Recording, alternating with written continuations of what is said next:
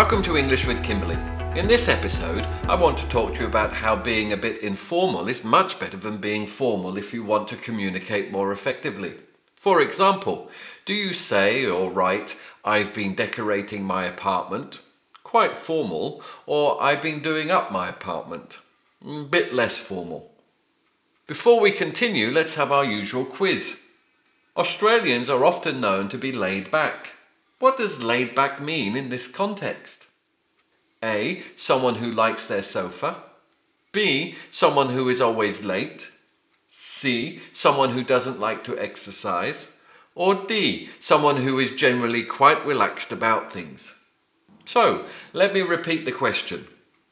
Australians are often known to be laid back. What does laid back mean in this context? A. Someone who likes their sofa. B. Someone who is always late.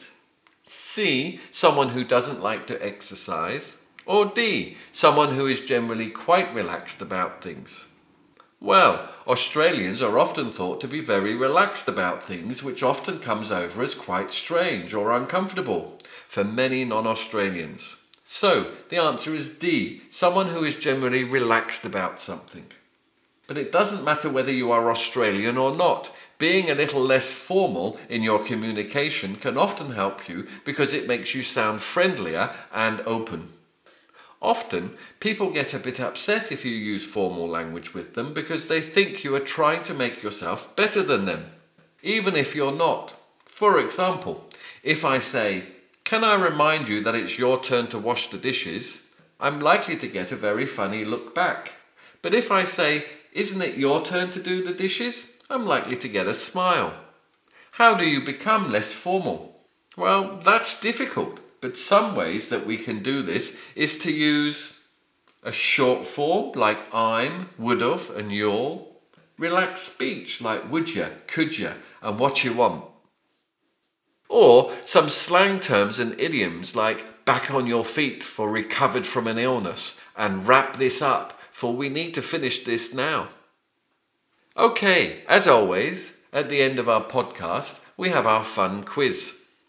Sometimes when we make our language formal, we often make it difficult for others to understand. So it is always best to use what? A. Simple English. B. Plain English. C. Uncomplicated English. Or D. Basic English. And again, sometimes when we make our language formal, we often make it difficult for others to understand. So it is always best to use what? A. Simple English. B. Plain English.